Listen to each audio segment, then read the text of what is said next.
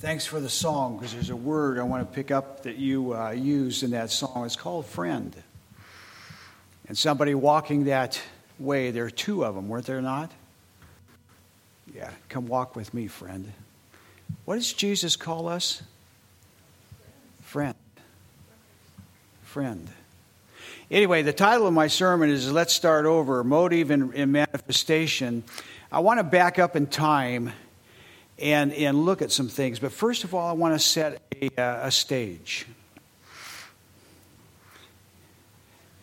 And this has to do with history, and history intrigues me because we can learn so much from what has happened in the past and how it relates to right now and then the future. And the thing that interests me about this particular topic is when it comes to motive and manifestation, let's go to the legal system of the United States. Not too long after the French Revolution, the founding fathers of our country got together and they wanted to create a new type of country with a government that was going to be fair for everybody. They saw the mistakes of the French Revolution and they did not want to repeat those mistakes. So we see in the uh, Declaration of Independence and the Constitution of the United States, both those documents, respecting human rights. And we have the, uh, the Bill of Rights. All men are created equal as a preamble. And then we have all those amendments in those Bill of Rights. And one of them has to do with crime in our judicial system. So let's take a look at it for a moment. I use the word motive and manifestation, and let's, let's put it within the crime of murder. I've committed a murder.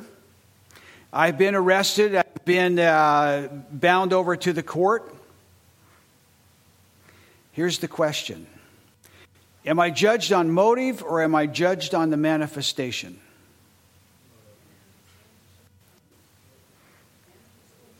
How many would say motive? How many would say manifestation? Okay, let's take a look at it for a minute, okay? Now, this is the bad side of something, all right?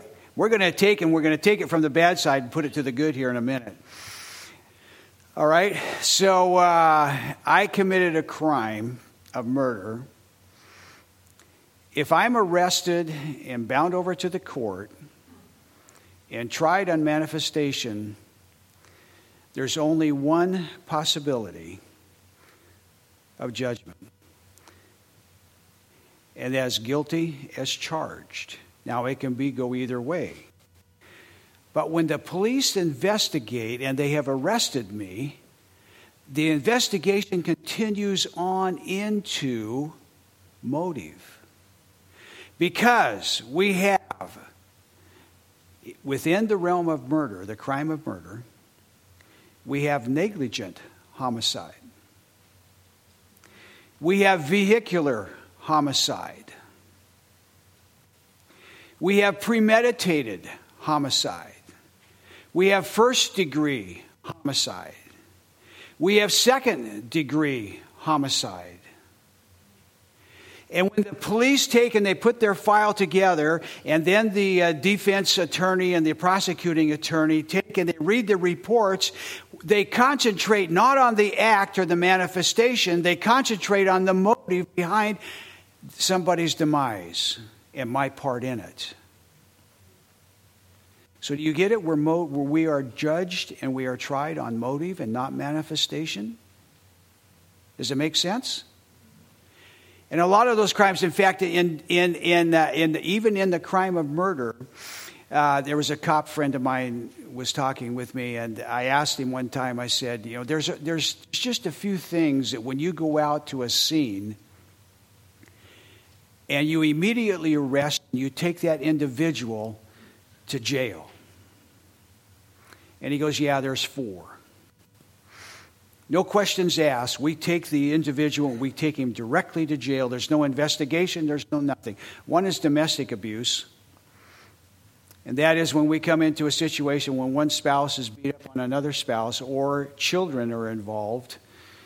If we were to let the perpetrator go, once we exit, the anger takes over and they come back and finish the act. But he says when it comes to murder, usually their conscience usually bugs them enough, unless they're psychotic, that they'll flee. They want to get out. So he says, you know, for murder, we don't always take people right directly to jail. We let us we go through the process of investigating motive, and then they're either exonerated as just somebody, a circumstantial evidence, or negligent, premeditated, and there's one other one, psychotic, just for the pleasure of killing somebody. So there is that investigation going on. Ellen White says our judicial system was based upon the principles of heaven.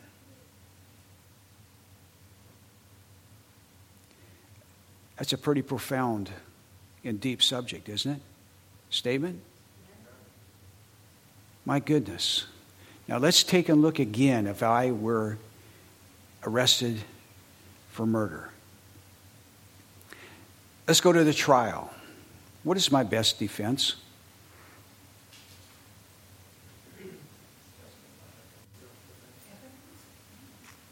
Character witness. Because if I get up there on the stand as my own defense, I can lie. Can I not? I can lie, not tell the truth. But if there's somebody that comes up and says, I want to take and testify on this behalf, and they compile, those lawyers take and they compile that list, and they say, okay, well, we, let's, let's just, okay, let's back up and set the stage a little bit better. Let's say it's circumstantial evidence. I've been arrested, and everything points that I'm guilty. My, des- my best defense is somebody else's testimony in my behalf.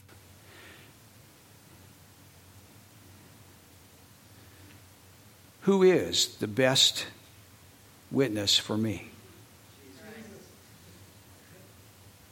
Okay, let's, let's, let's keep it within this realm of secular. Jesus is going to be our best defense, absolutely, in the courts of heaven when this trial is going on in the universe. But who is the best defense in my behalf? Somebody who knows me. Okay? I'm going to look at my wife. Debbie and I don't have a lot of years together, but I think we're starting to really know each other. Coming up on four? Yeah. Some of you have been married a lot longer. Okay, would it, would it be would it be a spouse be a good character witness?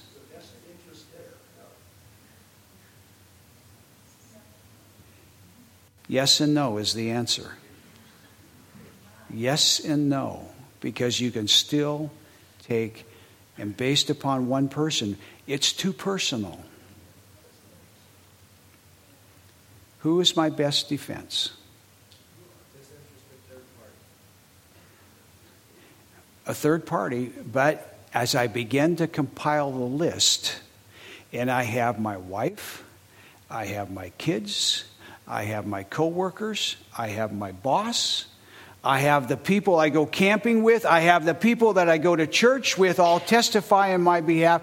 No, we've known Ron Snow for this many years, and we know because of his character. We know because of his character it's an impossibility he would not do this crime. And how powerful is a character witness in a court of law? It's very, very, very powerful. And the more you can have, the better off. Are you beginning to see the implications of God on trial? What does he need? He needs witnesses. And in Revelation, are we not told here are those that have the witness of Jesus? The testimony of Jesus. And where do we give testimony, but not in a, if, if it's not in a court of law? We are there, standing there. Now let's go back because there's a connection. Now let's start transcending over into the great controversy.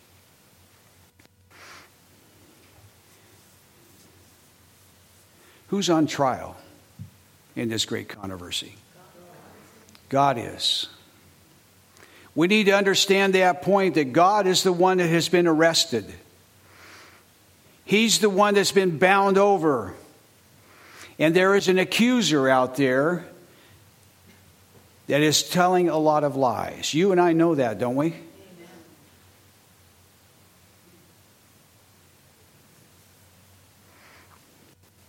How can we testify for Jesus? That's the next question. I want to go back a little bit further because now uh, we've kind of set the, the stage. And because there is a relationship between a character witness and an accused, and it's very personal. And the word I know that individual, when I start looking within my scripture, I look at the word know, it means an intimate connection, be it husband and wife, eros, between parents and children, familia between God and us, agape. We need to be able to take and separate those things in there. All of them are aspects of love, but we need to start looking if it's between God and I, then it's agape. And if I look at the position that I have, you know, I've shared with you the definition of grace. Do you remember what it is?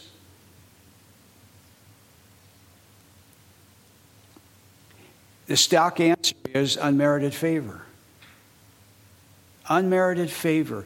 But to paint a picture and actually see it, and imagine it in our mind, it's a relationship between somebody that's superior and inferior. And the superior takes without reason, reaches down and bends over, and he gets down on his knees and he offers his hand out to the inferior and grasps him by the hand and helps him stand up. What would you call that? If you give me one word, uh, what motivates a superior to do that for an inferior? What would you come up with? Pardon? Agape, as we understand it, love. And that's why 1 Corinthians 13 uses the word charity. It's agape. It's a relationship between God and his created being. When did God's love start?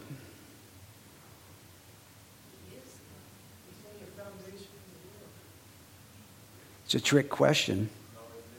It always has been. It always has been. Is there not scripture that says God is love? All right? And let's go through. You know, I, I, took and I looked up the word love in my, in my Bible. It occurs, I think, 330, 303 or 330 times. Just love, small uh, L and not plural or ED or whatever. Just the word love. And originating from God to man, it happens about 12 times, 10, 12 times in the Old Testament. But in the New Testament, it's about 50 times. And we start seeing this thing of grace coming into play. And we have to go back and we have to start over.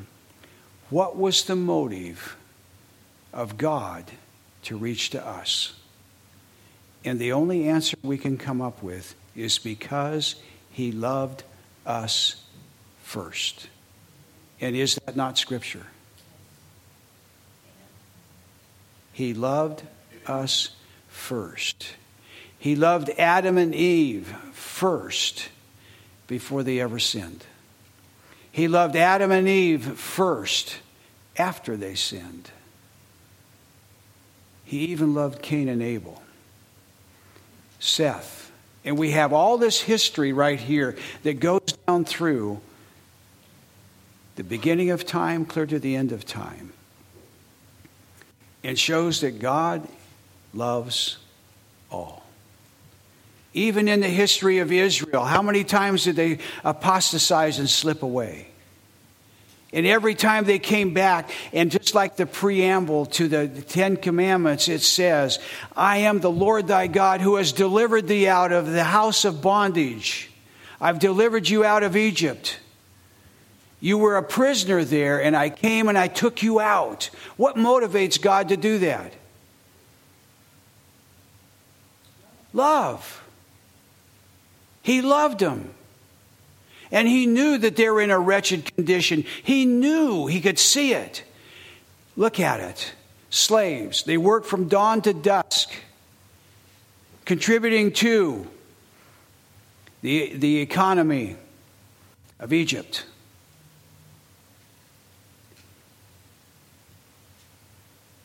Was there prejudice alive and well? And where were they on that pecking order of ethnic superiority? They're at the bottom. Racism, anything new? Always has existed. It existed with Adam or uh, with Cain and Abel, did it not? Bullying. But God's there and He says, okay, I see the potential because why? Because we were created with love in our hearts. How many have ever heard of Arlene Taylor? She's a Seventh day Adventist Christian. Are you shaking your head? Yes? Yeah. She, she's a, uh, a brain activity researcher who travels all over the world and gives lectures. And where I came from in California, in Galt, uh, she, she had personal friends there. And the first Sabbath of January, she always came to Galt and she would lecture. And there was continuing education available for any medical uh, individual. But she had one very, very special presentation about uh, a protein that we have within our brain our heart, and our guts. And it is a protein that stores memory. And she used an illustration of, a, of an individual who uh, had something to do, and he was replicating an ancestor and his actions and the way he spoke and everything else. And they researched it and found out, you know what? Within this DNA, and that's where this protein's contained. There is a memory, and I want to, for, for the better part of it to understand it, it's just a little chip. It's still there. Bobby McFerrin.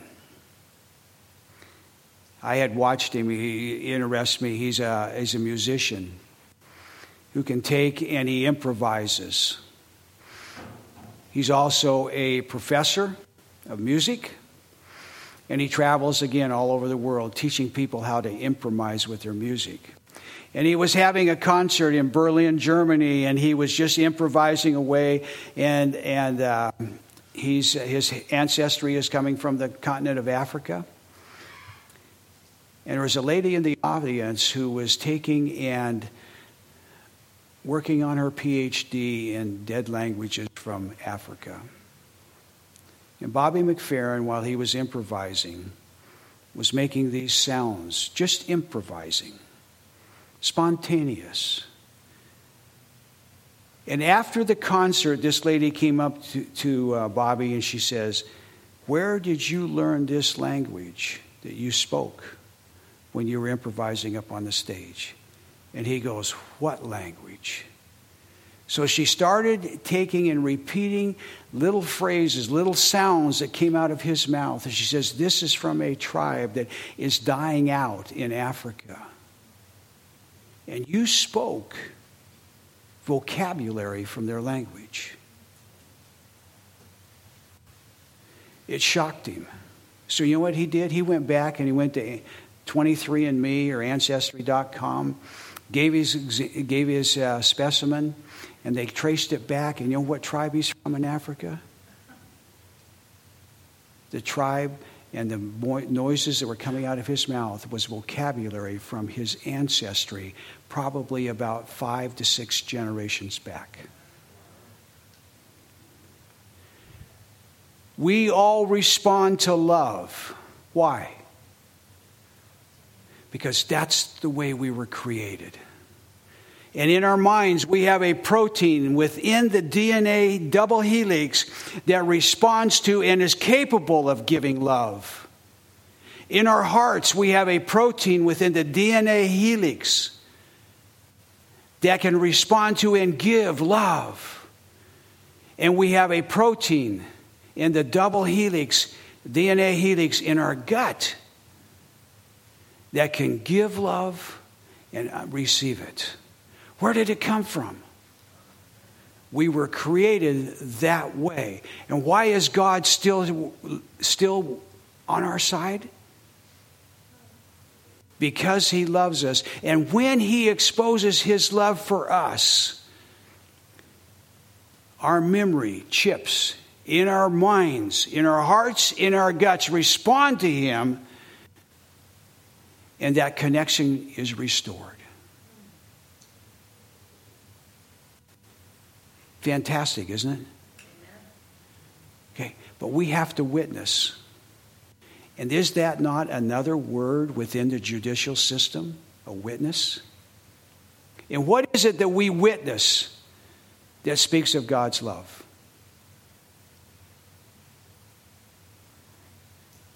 It's me. I need a personal experience with God's love. Ellen White talks about we would all do us good if we were to spend an hour a day looking at the last hours of Jesus' life. Why did he die?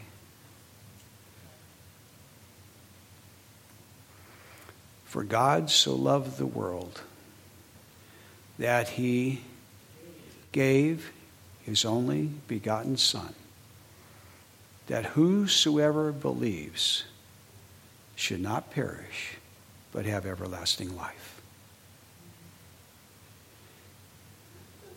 Have you ever taken time to investigate those last hours of Jesus?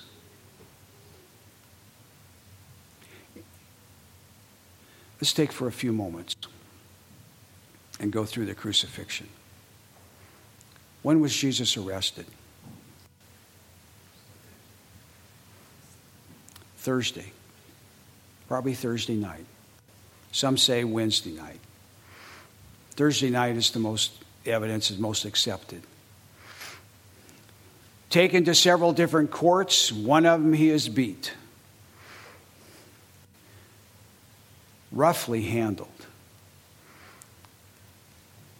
It's interesting when you look at the metals that represent the image, Nebuchadnezzar's image and how the metals respond to how they respected individual rights.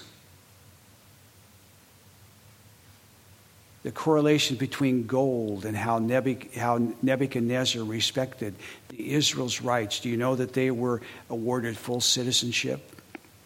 They could own land, they could be educated, they could own a business. They were citizens of Babylon. And we begin to see those individual rights slowly erode away till we come to Rome, where the individual did not have a single right. Back to Jesus, arrested. He's beat. Can you imagine a big whip with pieces of metal, pieces of bone, pieces of glass? Now, these Roman soldiers were known for their brutality. Ripped his clothes off of his back and beat him. Why? And why did he submit to it? By his stripes we are healed. What was Jesus' motive for not saying anything? was his love for me. His love for me. A crown of thorns pushed on his head. Have, you, have, you, have anybody ever taken and, and got a sliver in their head or, or, you know, just hit something sharp where it cut? Oh, I see some smiles and some laughs. Yeah, okay. Now, imagine uh, uh, when I was in Africa, acacia, and everything has thorns on it there. My goodness, some of them are real short, some of them are really long, and they are sharp. You think they just slowly put this crown on his head? Easily, just gently placed it on his head? No, they slammed it into place. And I'm sure with some kind of a protection, they made sure it was securely penetrated into the skin. And those rivulets of blood came down. How come he kept quiet?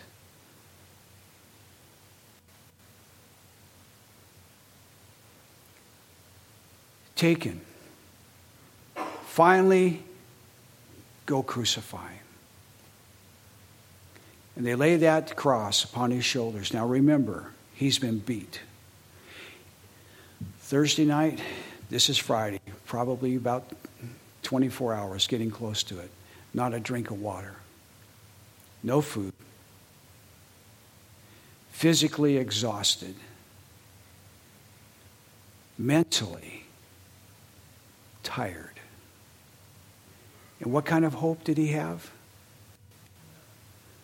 Only the promise of his Father of I will resurrect you again. Only the promise. He was having a tough time seeing beyond, and we need to understand that. He was having a tough time seeing beyond the grave. But he was willing, just like Shadrach, Meshach, and Abednego, O king, let it be known that we serve a God that's much bigger than you. And he is able to save us from the fiery furnace, but let it be known that if he doesn't, we'll still serve him. That was Jesus saying, I'm willing to give up my life, and even if my Father chooses not to resurrect me, I'm going to die for human beings on the planet Earth, of which I am the chief of sinners. 2,000 years later, here's the death of Christ. Here I am today. He died for me before I ever existed. Is that love? Is that love?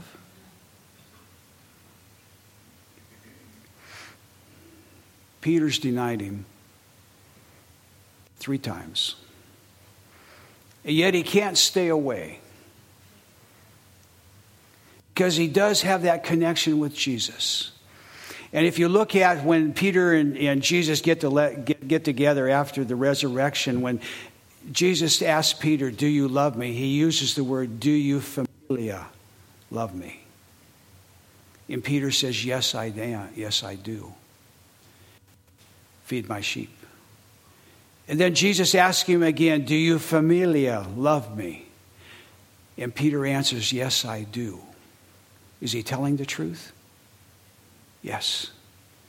And then Jesus asks him the third time, Do you agape me? And Peter, understanding, says yes.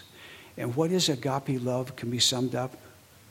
John talks about it. If you wanted to go to the two books in the Bible that talk more about love than anything else, it's the Gospel of John and First John in the New Testament. What book do you think talks most about love in the Old Testament besides Psalms and Proverbs and Song of Solomon? I just took the three biggest ones out. Deuteronomy has more to say about love. I think Psalms is like 33 times. Deuteronomy is I think 15, 15 or 17 times talks about love. But yet, do we not look at the Old Testament as law? And when we really understand what law means, it means reviewing back about the love of God and how He has taken care of us all down through the ages. Not only did He rescue the Israelites out of Egypt, but He rescued us out of sin. a much grander, a much bigger stage.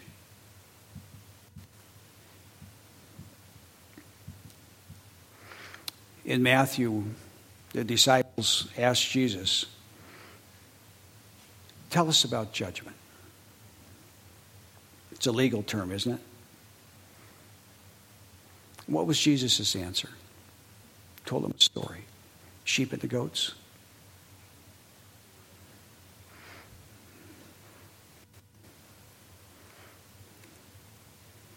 If I was hungry and you fed me, if I was sick and you visited me, if I didn't have very many clothes and you gave me some, if I was in prison, you came and visited me. And if you've done it unto the least of these, you've done it unto me. Come inherit the kingdom I've prepared for you. Then he tells the others,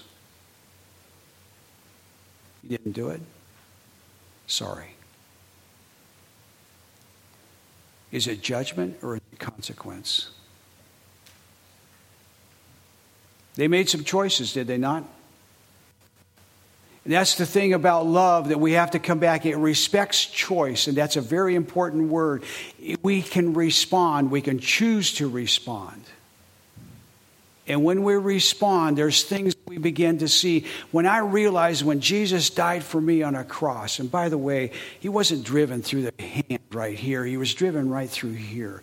Because the, the Romans, in their, in their uh, um, sophistication of torture, knew that a body weight that was just hanging on the bones of your hand and the bones of the arch of your foot, you're just body weight, eventually you're going to fall off the cross. But there's two places in the body that have tremendous tendons. These tendons right here, there's just, you can feel them. You can just, just strands and strands and strands of tendons, and they're very, very tough, very, very strong. And the strongest tendon in your body is your Achilles. So what they did, nailed him here, nailed him here on this wrist. And if you look at the word hand in the old uh, Hebrew and Chaldee, it means everything from the wrist. It's the fingers. But then they turned the feet sideways and they nailed through the Achilles. Go home and just try to stand there for a while. A little slanted block. They've, through archaeology, they've identified what crosses look like. And they have taken and they have found skeletons of people who were crucified. Do you know there's one other spike that's not mentioned? Mentioned out of respect because they were crucified naked and to help hold them on the cross, they drove nails through the pelvis. Not all, some of them were tied. Could it be possible that Jesus endured that fifth or that fourth spike? Why did he do it? What motivated him? Love for me and for you. And as we respond, just like Peter, when Jesus turned and looked at him, after that rooster had crowed three times, there was that look, that meeting of the eyes. And Peter remembered how he said, I will never, ever deny you in the concept of familia and not agape. I'm reaching a conclusion there because love, when it comes to agape, is the most powerful force known to the universe. Greater love has no man than to lay down his life for his brother. What's the motivating factor in my life? God's love for me. Let's go to 1 Corinthians 13. I like to look at 1 Corinthians 13 as a warning.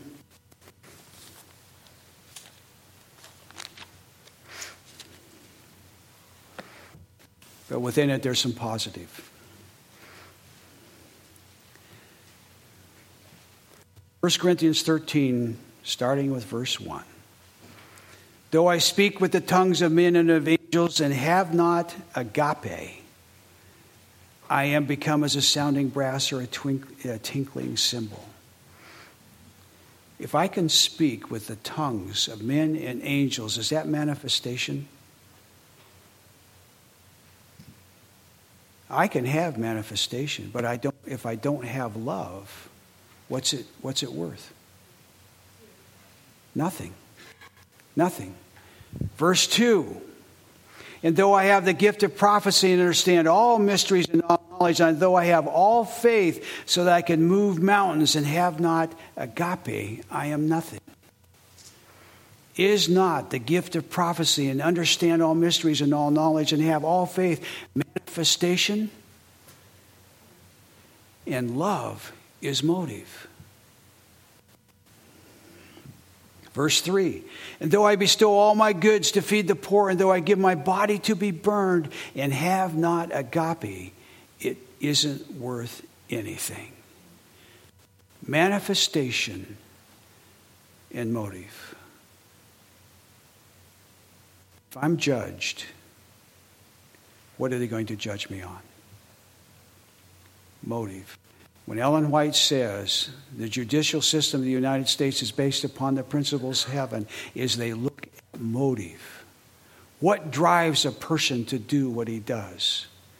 And rather than, and rather than looking at it in the criminal aspect, let's look at it in the positive aspect of God's and what he wants to do for us. And look what happens. Am I concerned about my neighbor? When Jesus was asked, What's the greatest commandment? What was his answer? Love the Lord your God with all your heart, soul, and mind. The second's like unto it love thy neighbor as thyself. On these two hang all the law and the prophets. How many commandments are there? Two. Sermon on the Mount, Jesus takes it down to one. Do unto others as you would have them do unto you. On this hang all the law and the prophets. The Ten Commandments was nothing more than a stepping stone for the Israelites who came out of slavery. No educational system. They needed to be taught as kindergartners, cradle rolls. And that's why it says there's only one God in that first commandment. It's, set, it's the reason there's only, it, uh, uh, don't make any graven images because he's alive and he's desirous of a relationship with you. If you're going to be called a Christian and a follower of Christ, then do it. But those first three have no any indication of who God is. And what makes the fourth commandment so special is identify who that one God is who created us.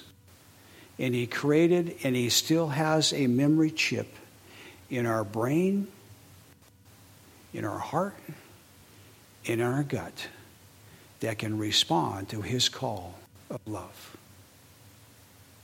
And that was planned long before the world ever came into existence. And for me, it came into reality at the cross 2,000 years before I existed. That's love. The next six commandments is what love does. And again, that second commandment when he was con- talking to the lawyer.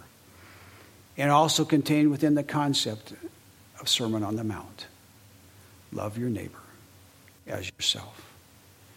People, I truly believe we're only asked two questions in judgment. Just like Jesus asking Peter, Do you love me? Do you love me? Do you love me? Feed my sheep. What's the evidence that we've taken care of God's other creations? The manifestation of the motive of God's love is a love for our neighbor. Two questions Do you love me? And does your life witness in your behalf? Let's bow our heads. Father, we thank you so much that we worship a creator who has instilled within us still a memory of the Garden of Eden. And that's the concept of love. Implant it, help it grow bigger and bigger in our brain. Help us to take it within our heart to where we just want to hold on to it with our strength. We'll never let it go. And that intestinal fortitude that just gives us that strength to say nothing, like in Romans 8, nothing will be able to separate me from the love of God in Christ Jesus. Amen.